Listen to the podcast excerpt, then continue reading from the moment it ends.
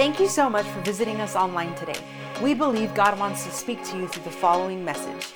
If you would like to connect with us or send us your prayer requests, visit us at kingsgatehobbs.com. So the Apostle Paul, amen, somebody. The Apostle Paul is preaching in Antioch, or about to preach in Antioch of Pisidia. All right? So they're in church on the Sabbath.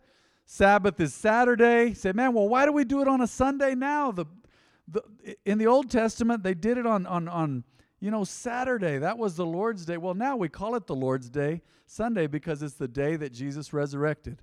So how many of you know it doesn't matter which day you go to church on? You just need to go to church. How many of you know that? Very important. And you should have a Sabbath for your life, meaning you should have a rest day every week. But these folks are here on the Sabbath, so they're on a Saturday, right? And verse 16, they just asked him, say, Hey, brothers, y'all got a word for the church? Check this out. So Paul stood, lifted his hand to quiet them. so y'all just asked me to speak now. Everybody be quiet, I guess, right?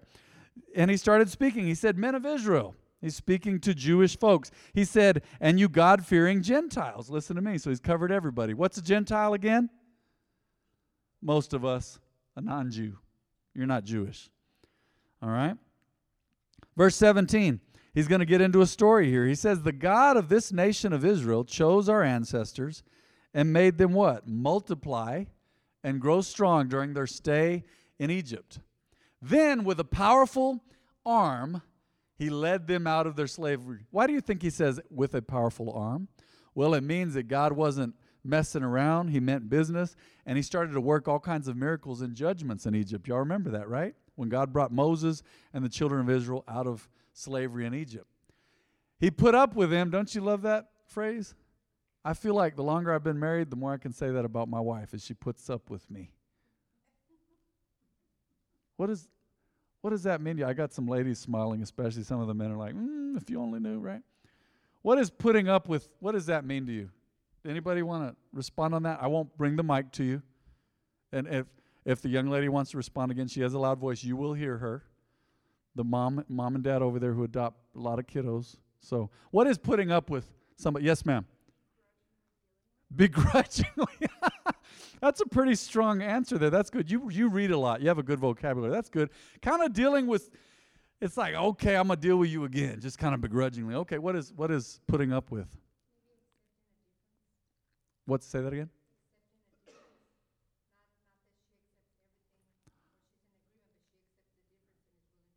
Ah, okay. Well, and God and God said, "Yeah, we're different. I need to make y'all holy, but I'm ready to whip all of y'all and destroy all of y'all." I mean, you guys remember when God brought the kids out of Egypt there?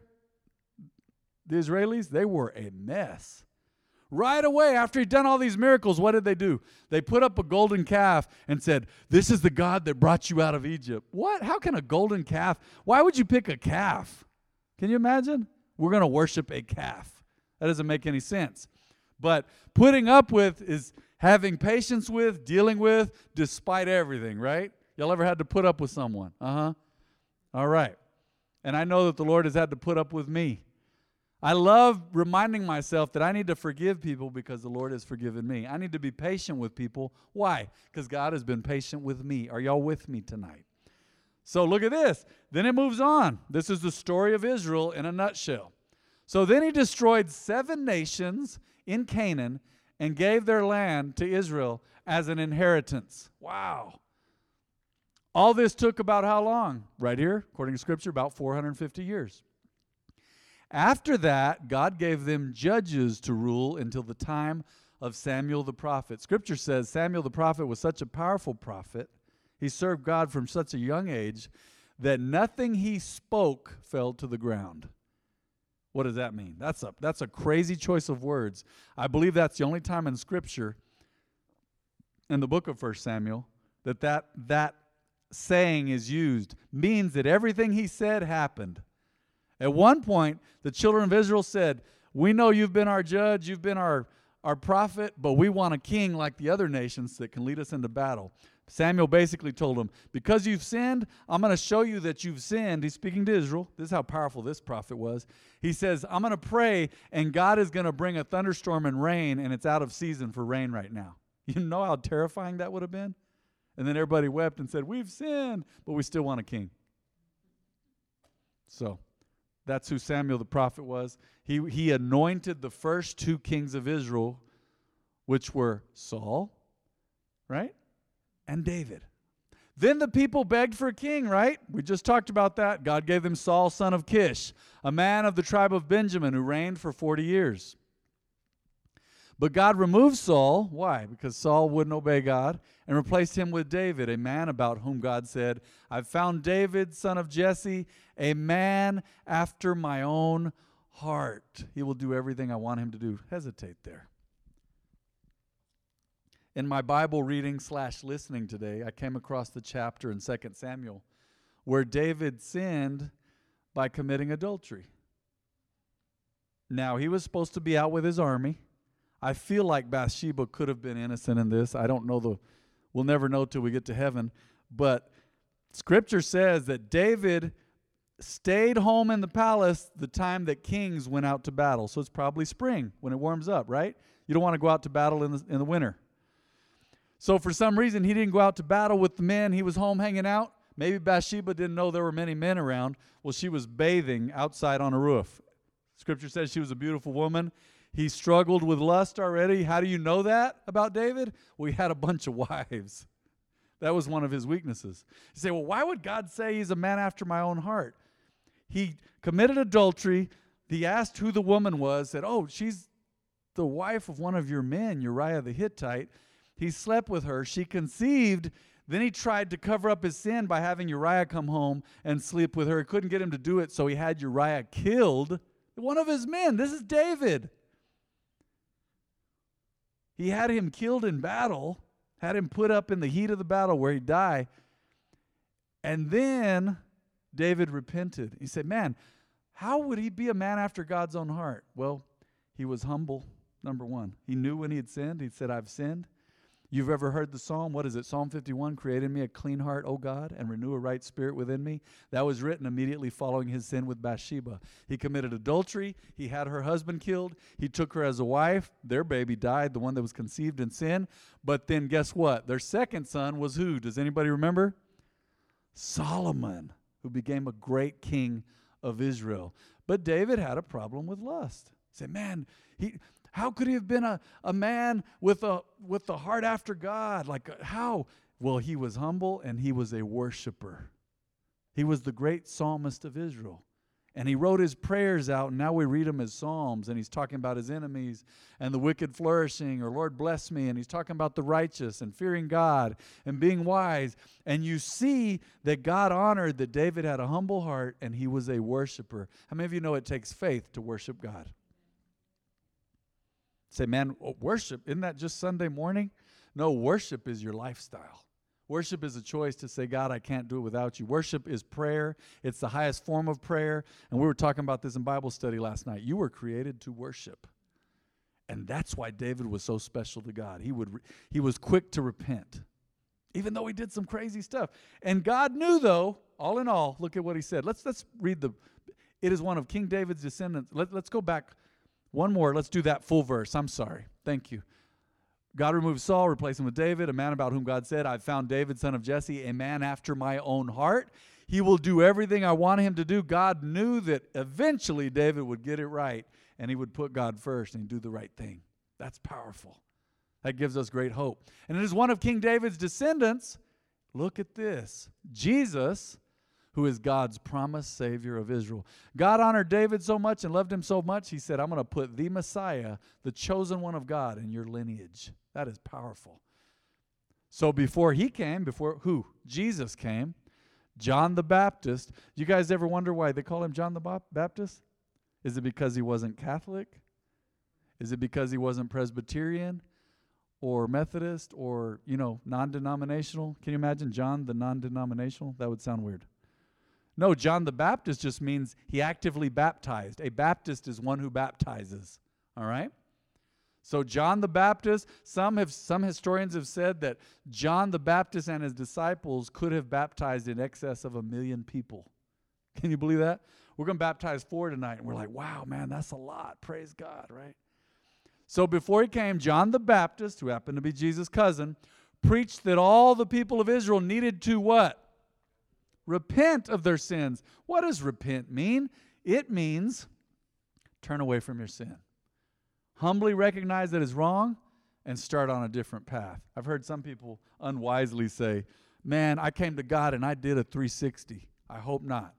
Because a 360 means you were facing this way, you spun all the way around, and you're facing that way again. I think you mean what, an 80, which means you turn and go the opposite direction of your sin and your former life. That's what repentance is. No, people say it. I remember Jason Kidd back in the day, one of my favorite basketball players. I think he got on the nets. He said, Man, I'm going to help this team to do a 360. I'm like, Dude, you need to read more, right? He's one of my favorite basketball players. I'm like, Come on, Jason. Come on, kid. Come on. I think maybe he was stressed out or something. He just said, John the Baptist preached once again that all the people of Israel needed to repent. You turn away from your sin, you go in the opposite direction. Repent of their sins and turn to God and be baptized. As John was finishing his ministry, he asked, Do you think I am the Messiah? This is John the Baptist speaking. He was a mighty man of God. No, I am not but he is coming soon. Who's the Messiah? The anointed, promised one of God, the chosen one who brings salvation. He is coming soon, and I'm not even worthy to what? Look at this. Be his slave and untie the sandals of his feet. Wow. What a humble statement. So then Paul goes on, brothers, you sons of Abraham, and also you God fearing Gentiles. He's addressing everyone in the room. This message of salvation has been sent to us. The people in Jerusalem and their leaders did not recognize Jesus as the one the prophets had spoken about. Let's hesitate there just a moment. It says instead they condemned him, but we're going to just stay right there on that screen. Instead, they condemned him. It's crazy that those that studied the Hebrew scripture, the Old Testament, right? I believe the Hebrew words are the Torah and the um, Ketuvim, the law and the, and the prophets, the law, and the words of instruction and different things there, they, they didn't recognize that Jesus, Jesus is in every book of the Bible. The Old Testament always pointed to a Savior, always. Moses at one point said, One day the Lord is going to raise you up a prophet like me, and you're going to need to hear his voice. Moses prophesied it long time before Jesus came, and they didn't recognize him. Many of them did not recognize. They didn't recognize Jesus as the one the prophets had spoken about. My challenge to you online, those listening on the live stream, could be someone in here. But those listening on the live stream, make sure that you recognize Jesus for who he is. He is the one the prophet spoke about. He's the only one that can save you. He's the only one. Years ago was a song we used to listen to, man, back in the day. We called it CCM, Christian contemporary music back in the day. The guy named Carmen. Some of y'all have been in the Lord long enough to remember Carmen. And he had a song called He is the Only One. He is the only one. He's the, the Son of God. He's the only way. That's it. He is the only way. I remember when I was a kid, there was a, uh, a shirt, and it, I used to love those witness wear t shirts, and it had three pictures of Jesus, and it said three ways to get to heaven which what they mean, it's a joke. It's a play on words. Jesus said, I am the way, the truth, and the life. The only way. There's only one way to get to heaven. People come up with all kinds of stuff. And they tell you, and it sounds good, right? They say, hey, man, your good deeds have to outweigh your bad deeds. Well, that, that's from the cartoons. That's not from Scripture. That's from TV. That just sounds good, but it's not accurate. Scripture says, without sacrifice, without the shedding of blood, there's no forgiveness of sins. So the only way your sins could be taken away, not only covered, but taken away, John the Baptist said, the Lamb of God who takes away the sin of the world. It was for Jesus to be sacrificed. That's why we have that cross there. Not to pray to the cross, no, but the cross is a great reminder of Jesus' sacrifice and what he did, why he did it. So, man, they didn't recognize him, though. They even put him to death. And, you know, many of us as believers now, we go, man, I wouldn't have been one of them. I hope not. I don't know. I'm glad I wasn't back there to. I, get to choose now. I get to look back and see the mistakes they made and make the right choice and put Jesus first. But it says they didn't recognize him as the one the prophets had spoken about. Instead, they condemned him, right? He was whipped mercilessly, beaten, taken to the cross to be executed publicly and shamed. They condemned him, and in doing this, they fulfilled the prophet's words that are read every Sabbath. And they found no legal reason to execute him. But they asked Pilate to have him killed anyway. Isaiah 53 speaks about that in detail. Uh, if I'm not wrong, I believe I believe Isaiah 53 was, man, how many years before Jesus? It was several hundred. I, 800 comes to mind, but don't quote me on that. It was hundreds of years before Jesus was born and lived and died that Isaiah prophesied exactly what was going to happen to Jesus. When they'd done all that the prophecy said about him, what'd they do? They took him down from the cross and placed him in a tomb. Paul's preaching now. He's speaking to the Gentiles and the Jews, and he's explaining to them the way of salvation. But God raised him from the dead. Why is that such a big deal? Number one, it's a big deal that Jesus was raised from the dead because he said he was going to do it. A lot of people have made claims, huh? A lot of people make claims. They, they make guarantees, we as humans, and it doesn't happen. But he said, he told his disciples, I'm going to suffer and die, but I'm going to be raised from the dead. And they didn't hardly hear him because they were so torn apart when he was killed. God raised Jesus from the dead. Number one, he promised it. Number two, he had to do that to overcome death. Scripture says he destroyed what? Sickness, poverty, and death by his death and resurrection. He put those in a death grip took them to the grave with him, and he rose up again. God raised him from the dead. Resurrection means there's eternal hope. It means you cannot you don't have to be touched by the second death. What is the second death? Eternal separation from God. That doesn't have to be an option for you if you accept Jesus. God raised him from the dead. And over a period of many days, he appeared to those who had gone with him from Galilee to Jerusalem. They are now his witnesses to the what? People of Israel to the whole world. And now we are here to bring you this good news. The promise was made to our ancestors, and God has now fulfilled it for us, their descendants, by raising Jesus. This is what the second psalm says about Jesus You are my son. Today I have become your father. For God has promised to raise him from the dead, verse 34, not leaving him to rot in the grave. He said, I will give you the sacred blessings I promised to David.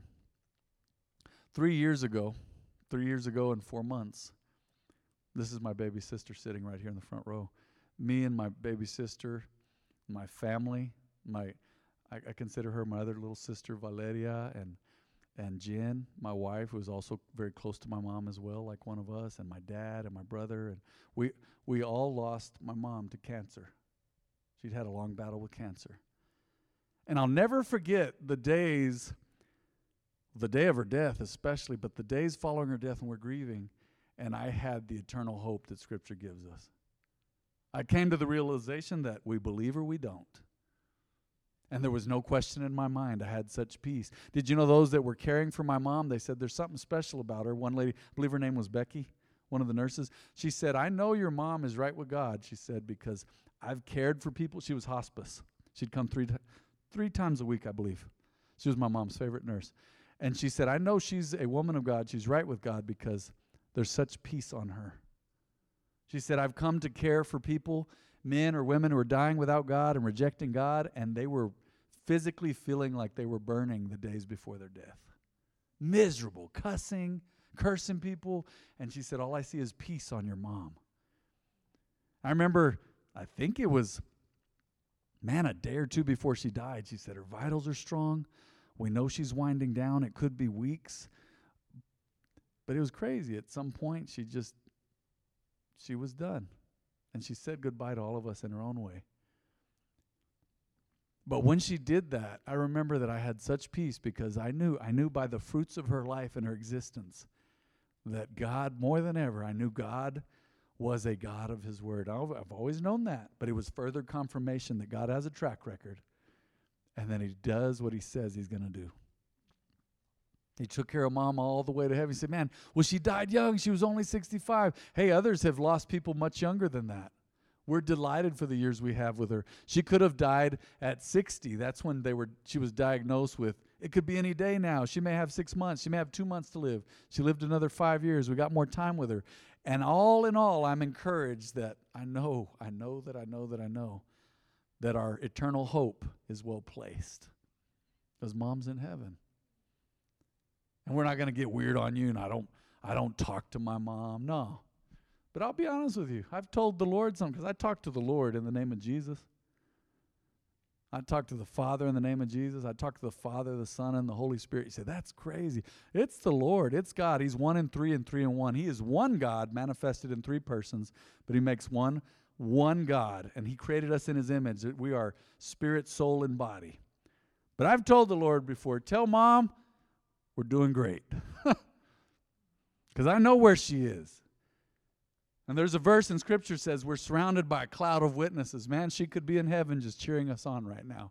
And I know, look, I just love this verse. Another psalm explains it more fully. This is to Jesus though. He's the one who rose again in 3 days. Said, "You will not allow your holy one to rot in the grave." Wow, because he rose again, we have eternal hope. Because he rose again, man, I know where mom is. Because he rose again, you know where your family is who served God and went on into heaven. Praise God for hope. Let's go on to that next verse. Look at this. This is not a reference to David, for after David had done the will of God in his own generation, he died and was buried with his ancestors, right? And his body decayed. Just human. No, it was a reference to someone else, someone whom God raised and whose body did not decay. He got up out of that grave. Brothers, listen. The Greek word here for brothers, once again, is adelphoi, meaning brothers and sisters, all right? We are here to proclaim that through this man, Jesus, there is forgiveness for your sins. Isn't that good news? Everyone who believes in him is made right in God's sight. We talked about that in a little baptismal class before church. All you got to do is believe in Jesus. You believe that he makes you right with God. That's it. Everyone who believes in Jesus is made right in God's sight. That's powerful. It's almost so simple people trip over it, huh? That's why scripture says Jesus is a stumbling stone. It's like it's it's too simple. Well, we want to make it hard. So if you believe in him, you're made right in God's sight. Something the law of Moses could never do. What did the law of Moses do? The law of Moses said, This is a system of do's and don'ts. Good luck. The law of Moses says you got to sacrifice a bird and a goat, and you got to do this and sprinkle blood, and you got to show up and offer the sin for this, and then the high priest has to offer sin for this. You got to offer for your family. You can be unclean and sit outside of the camp. It's very complex. You've read the Old Testament. Say, man, I can't get through it. You should read through the Old Testament, the books of law. Why?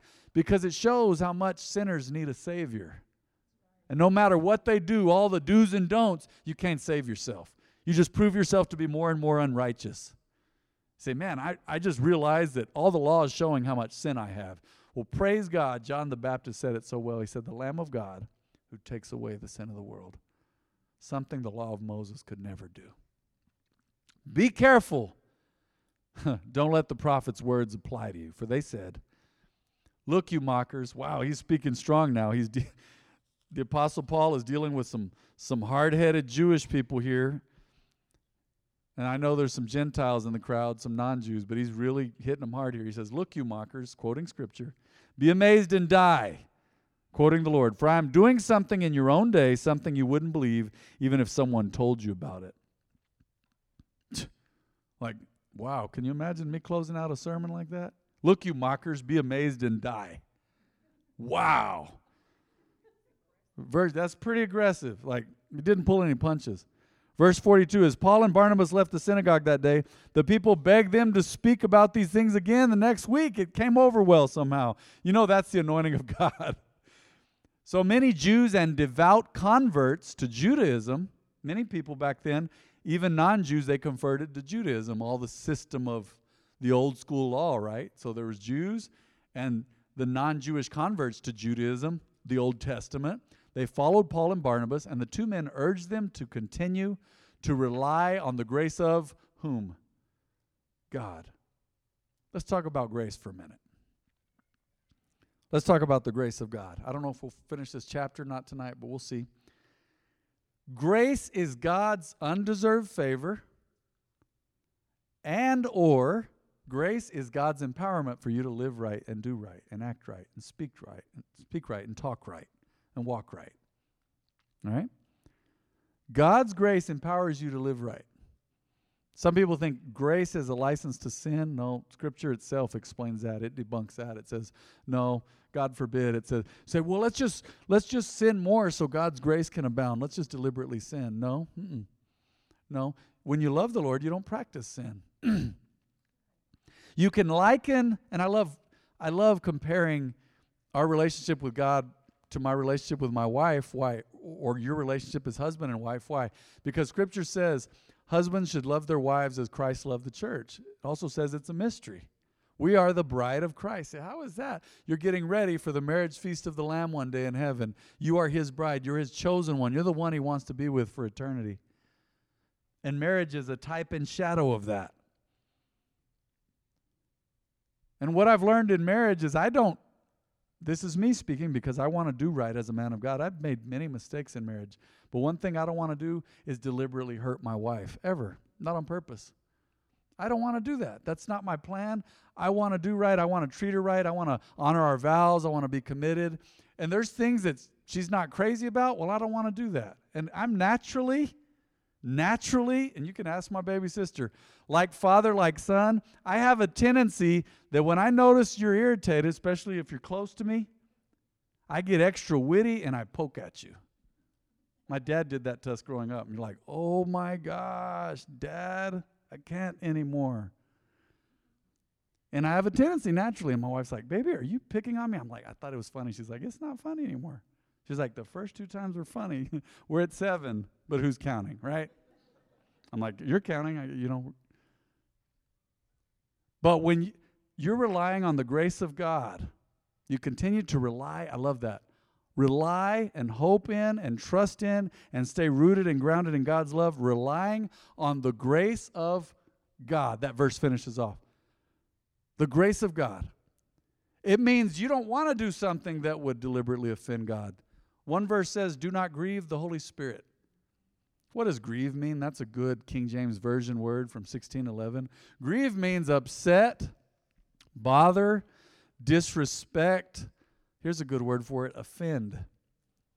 I don't want it. I've been married. Hey, this month, I need to tell you, I need to announce it Sunday too. This month, praise God, by God's grace, is our 15th anniversary. That's exciting. This month, September 28th. It's a while, huh? Some of y'all were just kids back then, some of y'all weren't. Right? But it's my goal in life to not grieve my wife, to love her, to take care of her. And in the same way, my relationship with God, in relationship, covenant relationship, you do your best to please the one you're in covenant with, right? Say, am I going to take care of God? No, He takes care of me, but that's the power of God's covenant and His blood agreement with us. Remember, covenant comes from the Hebrew word which means a cut which leads to the shedding of blood. That's what a covenant means. It's a blood covenant. And in a covenant, God says, Look, you put me first, and I'll give you everything you ever need. You take care of me by worshiping me and loving me and being in relationship with me. That's the only, you can't really take care of God, but you say, God says, I created you for relationship with me, so you want to be a blessing to me? Then love me because I loved you first. That's what God says for covenant. And how do we fulfill that covenant? We don't want to live a life that grieves or offends God. We want to put Him first and treat Him right. Let's, let's go to verse 44, and I'll finish with this. We'll pray, and then we'll get ready to go and do the baptism. The following week, almost the entire city turned out to hear them preach the word of the Lord. I'm praying for that here in Hobbs someday, but that would be a lot of people, huh? We, where would we put if the whole entire city turned out to hear the word of the Lord? God was doing something at this time, something spectacular. And guess what? I believe you're going to see it in the United States of America again before it's all over. You're going to have a point where people stop, not everybody, but many will stop relying on the government and relying on all their physical uh, blessings that they have and all their, their, uh, their prized possessions, and they're going to turn and go, you know what? Jesus is the only way. It's going to happen again. Call it a revival. Call it a great awakening. I believe a revival is for those who have already accepted Jesus. An awakening is for those who wake up and say, Wow, I have not been living right. So, a revival and a great awakening, I believe it's coming again, according to Scripture, has to happen. Why? What has God's vision always been? This is real simple. And I will wrap it up with this, and we'll pray and take up our offering and we'll head those that are going over there we'll head to the to witness the baptisms god's vision has always been a world full of his sons and daughters that's real simple isn't it Say, why would the Garden of Eden was God, He created us to be His children. He not only created us out of dirt, that's amazing to me, out of the elements, but then He breathed His own breath into us. He says, I'm going to create these. Scripture says, when God was there, the divine council, Father, Son, and Holy Spirit, He said, Let us make man in our image in our likeness. What is man? Mankind, man and woman. Scripture says he created them male and female, and he created them in his image. Wow, what an honor. And then he breathed his own breath in them to give them life. Why? He said, I want my children to have my life residing in them. He has a plan, and he always has for you to live forever in his presence. I don't know who that is for tonight, but let's go ahead and bow our heads and close our eyes, and we'll pray, and then we'll move on to the next thing. Father, we thank you tonight, Lord. We thank you for your goodness. We thank you because you're faithful. We thank you because nothing else even remotely compares to you. I thank you that you're preparing the hearts of the people tonight for this prayer right now. You've prepared them lead, leading up to this moment. Those joining us on the live stream or those in the house, if there's anyone who says, you know what, Pastor Matt, I have never made Jesus my Lord and Savior. If I died tonight, I do not know where I would go. I'm not sure. Man, you better make sure. Scripture says it is appoint, appointed once for men, mankind, men and women to die. Just once for people to die, and after this, the judgment. So you want to make sure you head out into eternity covered in the blood of Jesus. You say, wow, what, what does that mean? It means that you've accepted the sacrifice that Jesus made for you. It's the only way to get to heaven. It's the only way to be right with God, to have peace with God, to have victory in this life, and to do well in this life, and to walk righteously, and to live forever in heaven with the Lord one day. So if there's anyone joining us on the live stream or in this house who says, Pastor Matt, if I died tonight, I don't know where on earth I'd go. I don't know if I'd go to heaven or hell. You say, man, you use those words, that offends me. Well, be offended with God. That's in His word. I didn't make that up. Jesus talked about hell more than he did about heaven. Why? Because he doesn't want people to go there. Hell was not created for humans, it was created for Satan and his demons. But people reject Jesus and they, they choose their own destiny. So if there's anyone in this house today, no one's looking at you, just me. You say, Man, Pastor Matt, I need to get right with God. I need to accept Jesus and make him the Lord of my life. Would you raise your hand tonight and I'm going to pray with you? Maybe someone on the live stream, maybe someone in this house. You say, Man, I want to put my faith in the Lord. Is that you tonight? I will pray with you. I won't embarrass you at all. We're going to pray together. It's a step of faith. Take your time and think about it. I can't force you, I can't talk you into it. But man, those that have served God all these years, they say, Man, I'm so glad I made that step, took that step to make Jesus the Lord of my life for peace, to walk with God, and to one day be in heaven with him. Does anybody want to make Jesus the Lord of their life tonight? Let's pray together. Go ahead and, with those heads bowed and those eyes closed, say, Heavenly Father. Everybody say it. Say, Heavenly Father, forgive me for my sin. Cleanse me by the blood of Jesus. Make this statement of faith. Say, say, Lord, I believe that Jesus died and rose again for me. I accept the blood sacrifice for my sin.